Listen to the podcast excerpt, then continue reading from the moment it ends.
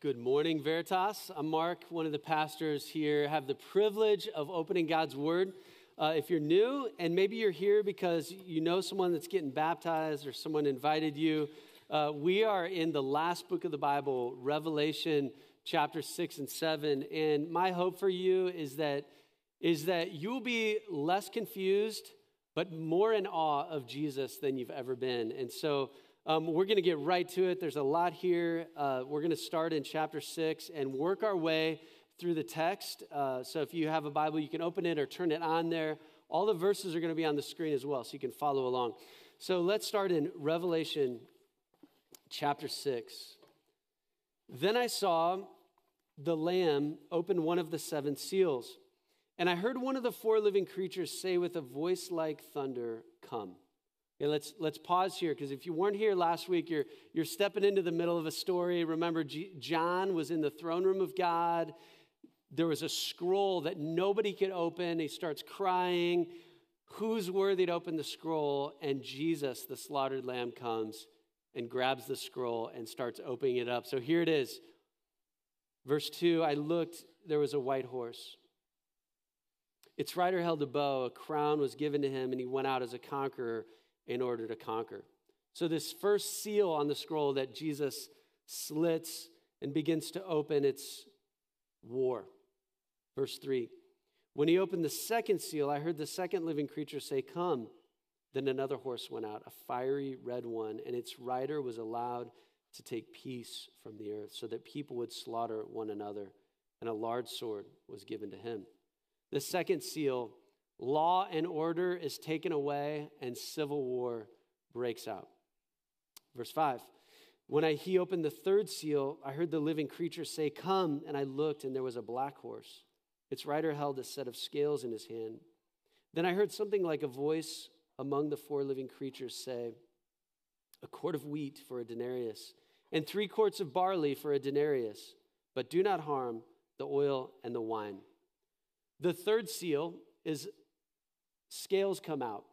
Uh, this is a measuring device with the two trays, and, and this has something to do with the scarcity of food.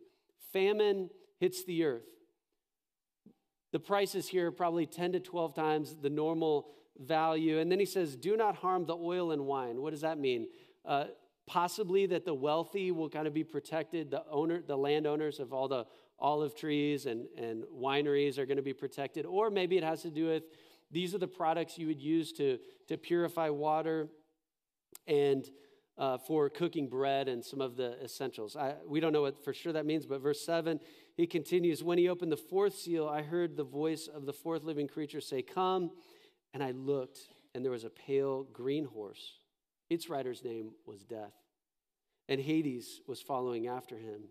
They were given authority over a fourth of the earth to kill by the sword, by famine, by plague and by the wild animals of the earth. The fourth seal is death. So let me ask you this question at this point in the text. If, you, if you're confused and there's a lot of imagery here, what does the opening of this scroll sound like to you? War, civil war, famine, death. Sounds to me like another bad day on planet Earth, right? Does that sound like to you? I want you to think about what the first century hearers of this letter would have lived through by this time.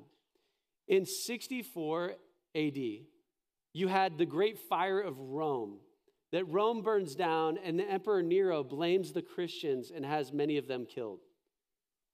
Or 68 to 70 AD, this two year period where four emperors, four Roman emperors were killed. Could you imagine if four presidents were assassinated within a, just a two year period? In Americans, we would probably say definitely the apocalypse, right? Or think about in 70 AD when the temple was destroyed, the place of worship, the Holy of Holies, was torn down and destroyed. All the lineage records are burned up, gone, sacrifice system gone. Or you could think of 79 AD when Mount Vesuvius erupted in southern Italy, one of the greatest natural disasters to ever hit Europe. So the hearers are listening to these scrolls being unrolled, and you can hear them like us saying, Yes, earthquake, Turkey, Syria, death. I mean, that sounds like today. Now, it, it might refer to a future, even greater kind of calamity, but understand this, and this is the main point. Here's a question What is the cause of all these calamities? Is it the random impersonal forces of Mother Nature that are causing this devastation on the earth? Think about this. This book is called Revelation. What is God revealing to us, his people, to the first century audience, and to us a couple thousand years later? Here's the first point, and there's going to be five points as we work our way through the text. Point number one is this chaos is only chaos when you factor Jesus out of the equation. Here's what I mean chaos is complete disorder and confusion. Chaos is only chaos when you factor Jesus out of the equation. I want you to think of something in your life right now that feels out of control. Maybe it's something in the future that's causing you to be anxious or fearful. If you take Jesus out of that picture, you should be afraid, right? You have a lot to be anxious about. If life is just random and out of control and no one's in charge of this, it's just a bunch of random kill or be killed kind of things happening on earth, right? What hope do you have? But what is our hope as Christians? Remember that song we just sang? Though I walk through the valley of the shadow of death, I will fear no evil. Why? What is my reason for not fearing evil? For not fe- fearing you know, red horses causing civil war and death. What is my reason for not fearing? For you are with me. For you are with me. The Good Shepherd is with me. Jesus is the one opening the scroll. Jesus is the one that is exalted over all the chaos in your life in my life. There's a God that is over it. We refer to this as the sovereignty of God. Now, is this troubling or comforting to you? If you would say, that's kind of troubling to me. I'm kind of fine if it's just random, but the fact that now I know that Jesus is the one causing this, I kind of have a problem with that. If that's you, you're not alone and you're in pretty good company because look at verse 9. When he opened the fifth seal, I saw under the altar the souls of those who had been slaughtered because of the word of God and the testimony they had given. Okay, the fifth seal, John gets a different perspective. Now he sees the altar and all these men and women who have been killed for their faith in Jesus. Verse 10 They cried out in a loud voice, Lord, the one who is holy and true, how long until you judge those who live on the earth and avenge our blood? This is crazy. I can't even believe this is in the Bible. These martyrs in heaven are impatient with God. They're frustrated with God because He's waiting so long to bring justice. Like these four scrolls, and then all of a sudden it stops, the fifth scroll or fifth seal, he gets this different view, and these guys are like, How long? You're just gonna, God, you're just gonna let this happen? If you've ever prayed that prayer, you're in great company. Godly people pray with sort of this impatience. How long, Lord? Some of you have maybe been a victim of pretty hard stuff pain, suffering, crimes done against you, grief,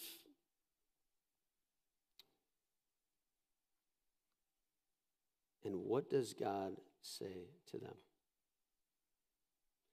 It's interesting, these, these people are they're confused, but they're not angry. They refer to God as holy and just. They know that God is up to something bigger. But really, their question is how can God be just if evil is not punished?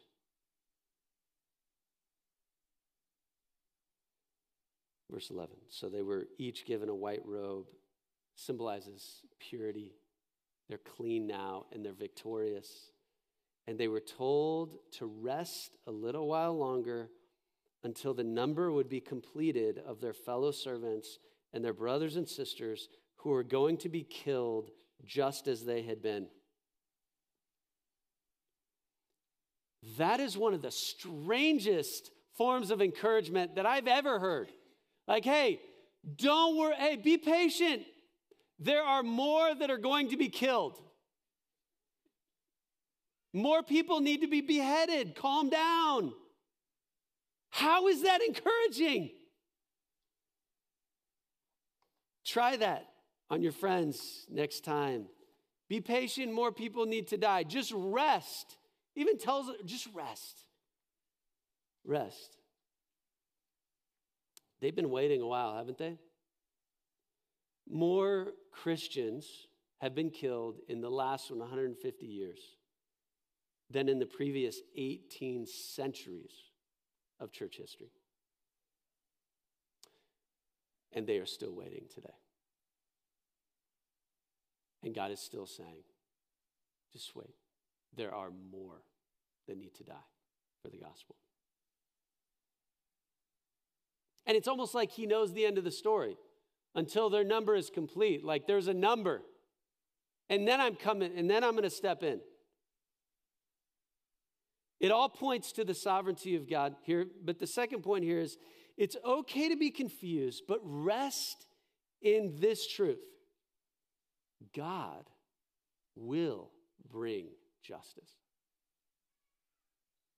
Do you believe that? That's the tension of Revelation. That's the tension of the scene in heaven. Will God bring justice? And here's just another question as we read the next text. Verse 12 here. How is this suffering strategy, this whole strategy of sending out these horses to cause devastation, how in the world does God think that's a good strategy here? The suffering strategy. I, I don't get that. Verse 12. Then I saw him open the sixth seal. A violent earthquake occurred. The sun turned black like sackcloth made of hair. The entire moon became like blood. The stars of heaven fell to the earth as a fig tree drops its unripe figs when shaken by a high wind. The sky was split apart like a scroll being rolled up. That sounds familiar, doesn't it? It is well the clouds be rolled back as a scroll. It comes from this verse. And, though, and every mountain and island was moved from its place. The sixth seal right here is the great day of the Lord that we read about in Isaiah chapter 2 and in Joel chapter 2. Now, I'm going to reference a lot of scriptures that aren't going to come up on the screen. You'll want to write those down. Go back and read those later, okay? Just and what you will find is that this language is the Apostle John is pretty much repeating what the Old Testament prophets have said. This is actually not that confusing to the original audience. They would know, oh, yeah, the sun turns black. That's Isaiah 2, Joel 2. References back to this, uh, these, these great prophets. Here's a question Does this refer to one final earthquake? All the tectonic plates shift at the same time on Earth and causes a massive earthquake that's global? Does this sun turning black refer to volcanoes erupting and volcanic ash sort of darkening the sky? Does this stars falling refer to a meteor shower or some kind of global cataclysmic event? Or does it refer to just the ongoing judgment of God throughout history? or both? I don't know, but it kind of doesn't matter because don't miss the point of what he says here the response listen to the response of the people to these calamities verse 15 then the kings of the earth the nobles the generals the rich the powerful and every slave and free person hid in caves and among the rocks of the mountains and they said to the mountains and to the rocks fall on us and hide us from the face of the one seated on the throne and from the wrath of the lamb because the great day of their wrath has come, and who is able to stand? How do the people on earth respond to the judgments of God? They say, Hide us from his face. In the Bible, God's face is symbolic of his presence, his person. That's why in number six, the priests would say, that may the Lord make his face shine upon you and give you peace. These people are saying, We don't want his face. We're hiding from his face. We're running to the caves.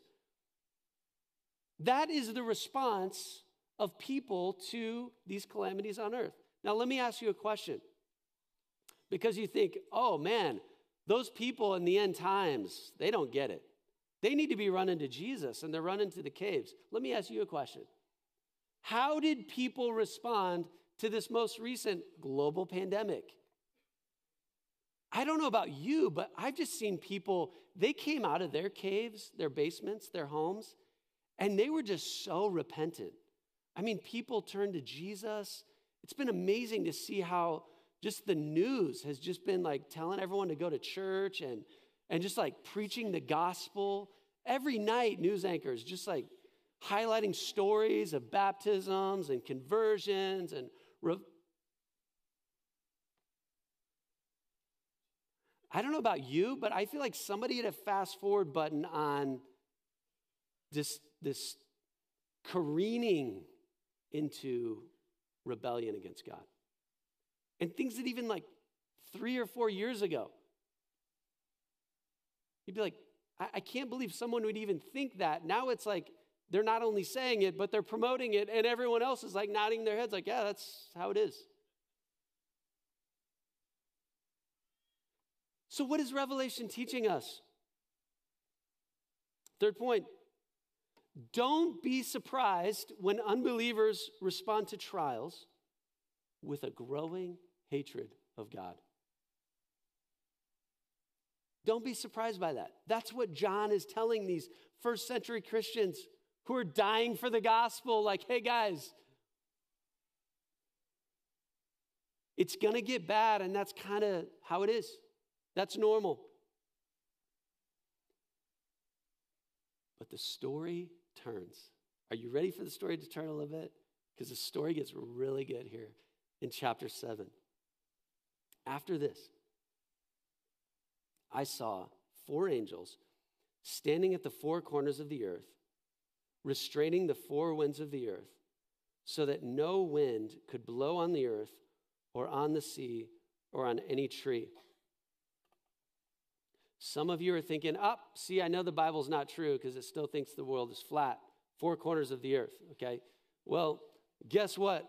I looked on my Apple phone this morning on my iPhone and uh, looked at the weather, and it says the sunrise was at, I don't know what time this morning. Uh, so my phone's wrong because the sun doesn't rise, right? We know that, the earth. Uh, anyway. Uh, so, okay, this is a, obviously, this is a metaphor. This is a picture. These four angels, they're restraining the judgment, they're holding it back. And there's a different angle that John sees on all this judgment that's happening. These angels now are on a leash. God's saying, hold it. Don't just like totally destroy the earth. Hold back. Why? Why is God restraining judgment? Verse 2 Then I saw another angel rising up from the east who had the seal of the living God.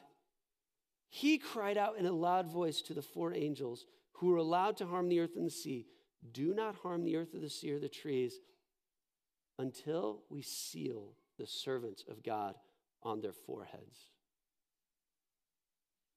Where have we heard this language before? An angel going around and putting a seal on the foreheads of God's people. Where have we heard this before?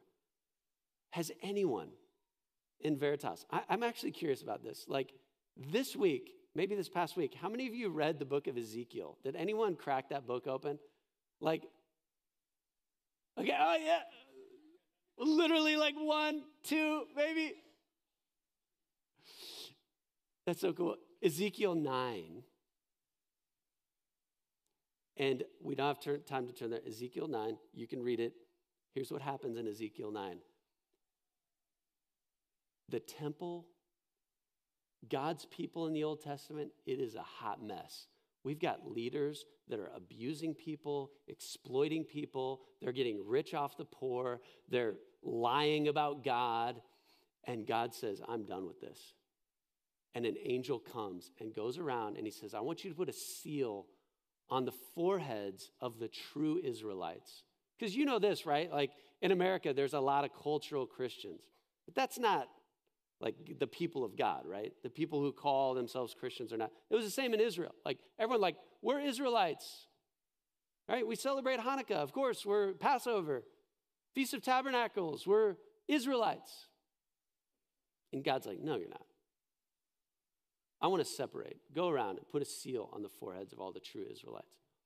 Now, in Ezekiel 9, how did the angel know who the true Israelites were? The people you're going to mark are the people that groan over the sin in the world. Those are the true Israelites. Those that see the evil and they just groan and they repent.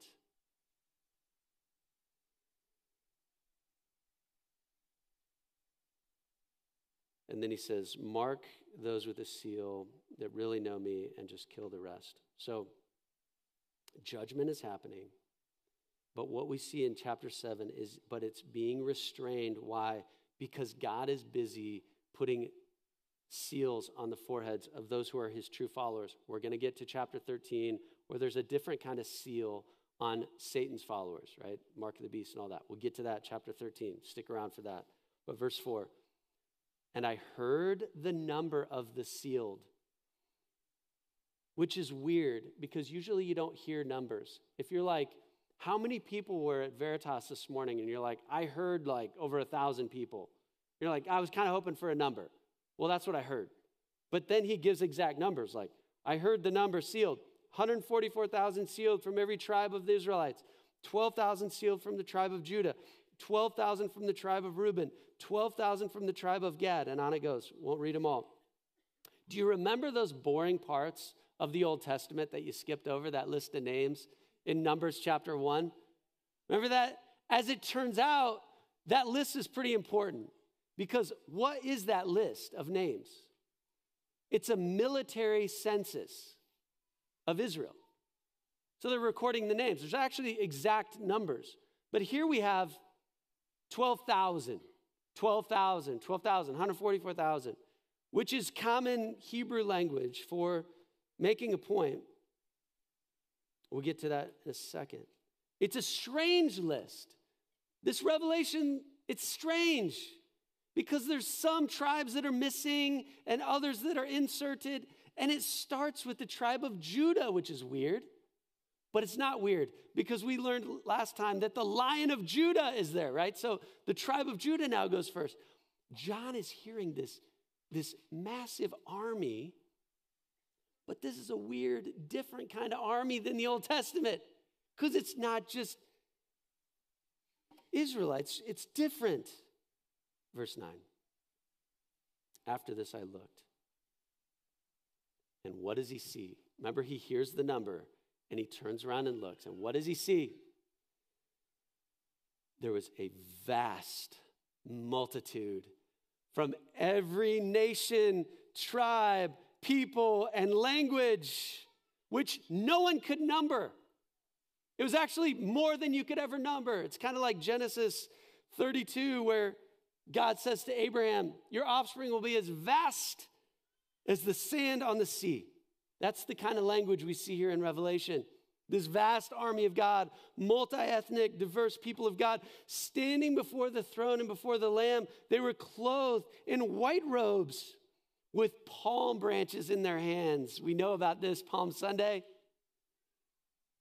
Palm branch, that symbol of victory, peace, eternal life that they would wave before the Passover. And in comes King Jesus on the donkey, right? And the, we know that this huge army of God. And who is this great army of God? It's not just the Israelites, it's this multi ethnic people of God 144,000, symbolic of the 12 tribes, 12 times 12, the 12 tribes of Israel, the 12 apostles. 10 times 10 times 10, this Hebrew kind of metaphor of completeness, wholeness. Who is this people of God that is being raised up in the midst of the calamities that are being held back? Who is this people of God, this army of God? I don't know about you, but I'm in the Lord's army. Are you in the Lord's army? Remember the song they sing? Who learned this song? I'm in the Lord's army. Yes, sir. I may never march in the infantry, ride in the cavalry. Am I doing the right songs? We had to learn it in Spanish. We went to Guatemala. Like, aunque no marche en la infantería, caballería, artillería. I don't know. I don't know what any of that means. Like, I can lead you to Jesus in Spanish, but I don't know what a hammer is, right? Uh, we had to learn this. Uh, we were going, hey, here's the point. Here's the point. Do you see the contrast of chapter 6 and chapter 7? The trials and the judgments of chapter 7 end with the question, 617, who is able to stand in the judgment of God, in the wrath of God? And chapter 7 answers the question. Here's who can stand the victorious army of God, sealed with a sign on their forehead. That's who can stand. Chapter 6 judgments mean more martyrs will be killed. Chapter 7 good news God is restraining it so that more can be saved. And this strategy that God is using is genius. Why is it so smart for God to use suffering in the life of a Christian? This teaching is all over the New Testament. And if you don't have a theology of suffering, you will not stand. And when things get hard, you will run away from God if you do not understand the point of suffering in your life. When the heat gets turned up, the gold gets purified.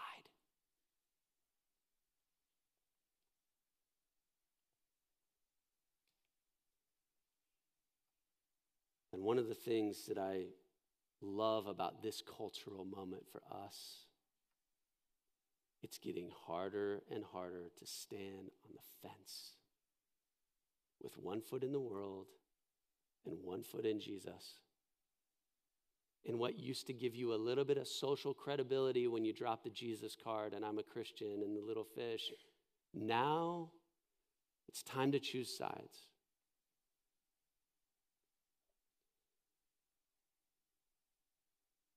The heat is getting turned up. And this is great news for the church. Here's the fourth point suffering makes Christians less popular, but more potent.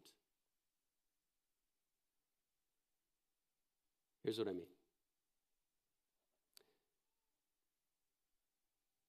One of our brave young souls in Veritas Kids had a little class assignment. take the Martin Luther King I Have a Dream speech and adapt it to be your dream. What's your dream for the world? And this brave young soul stood up in front of their class and they started the speech I have a dream, that beautiful speech that King gave. And then she did the assignment and she, she turned it into her dream. And you know what her dream was? That one day everyone will go to church and love Jesus. And her speech went on, and it's beautiful. As she proclaimed Christ before her whole class. How do you think that speech was received? Here was one of the comments. That child is the reason we need to push diversity, equity, and inclusion. Radical Christians like her need to be silenced. We need to educate her on diversity. And this was coming from a self proclaimed Christian who was offended by what she said. And for those of you who might be thinking, well, she did kind of come in a little strong, is her dream not Revelation 7? Is her dream, as it turns out, prophetic? You want diversity without Jesus. What you're going to get is more war, more unrest. It's under the lordship of Jesus, who's not an American, not a Republican, not a Democrat. He's Lord. And we come under him, and somehow every nation, tribe, tongue, this is the vision of Revelation to us. And this kind of diversity just makes you want to cry. Verse 10 and they cried out in a loud voice Salvation belongs to our God who is seated on the throne and to the Lamb. We're saying salvation, it's all Jesus. It's not because we were smarter than them and figured out don't run to the rocks and hills, run to Jesus. Like we're giving glory to God. We, we don't deserve this. Verse 11 all the angels stood around the throne, and along with the elders and the four living creatures, they fell face down before the throne and worshiped God, saying, Amen blessing and glory and wisdom and thanksgiving and honor and power and strength be to our God forever and ever. Amen. Then one of the elders asked me, Who are these people in white robes and where did they come from? I said to him, Sir, you know. Then he told me, These are the ones coming out of the great tribulation. They washed their robes and made them white in the blood of the Lamb. What is this great tribulation? Possibly a future tribulation, hard times. Possibly it's right now. But don't get hung up on that. This is not a technical term. Second, Second Timothy 3:12 uses the same word when it says, "Don't be surprised. All people who want to live a godly life in Christ Jesus will suffer tribulation." He's saying this is true for all Christians. Same word. Verse 15, "For this reason there before the throne of God, and they serve him day and night in his temple. The one seated on the throne will shelter them. They will no longer hunger, they will no longer thirst. The sun will no longer strike them, nor will any scorching heat. For the Lamb who is at the center of the throne will shepherd them. He will guide them to springs of the waters of life, and God will wipe away every tear from their eyes. Ezekiel 34 talks about shepherds that exploit and abuse. But Revelation gives us a vision of a shepherd who protects, lays down his life, loves his flock, protects them, wipes their tears from their eyes. Here's the last point. No matter how bad it gets, our story always ends with a party. We're going to see this repeated in the coming weeks this repetition of suffering, God accomplishing his purpose, and it ends with a party. That's the cycle of revelation. As we end, I just want to ask a couple questions. Number one, do you have the seal of God on your forehead? I'm not asking, are you a Christian? I'm asking, are you a real follower of Jesus Christ?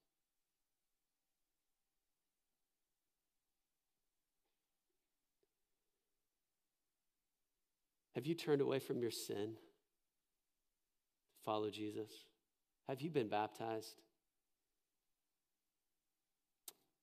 Second question When you look at the world, what do you see? Do you just see random chaos, random suffering? Or do you see Jesus Christ over it all? Do you see God's purpose of the church of God as your passion and the one thing in your life that will out just matter forever?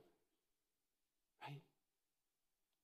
Church, while we wait, just like these people around the throne, what did they do while they waited?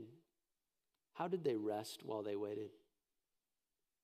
They kept singing. And that's how we're going to end. Let's pray together.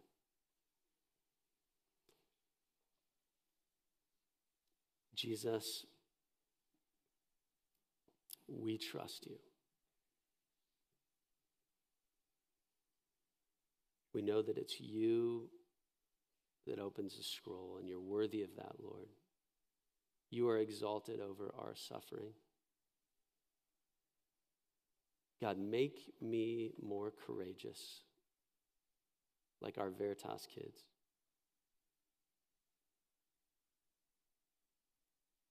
Those areas of my life where I'm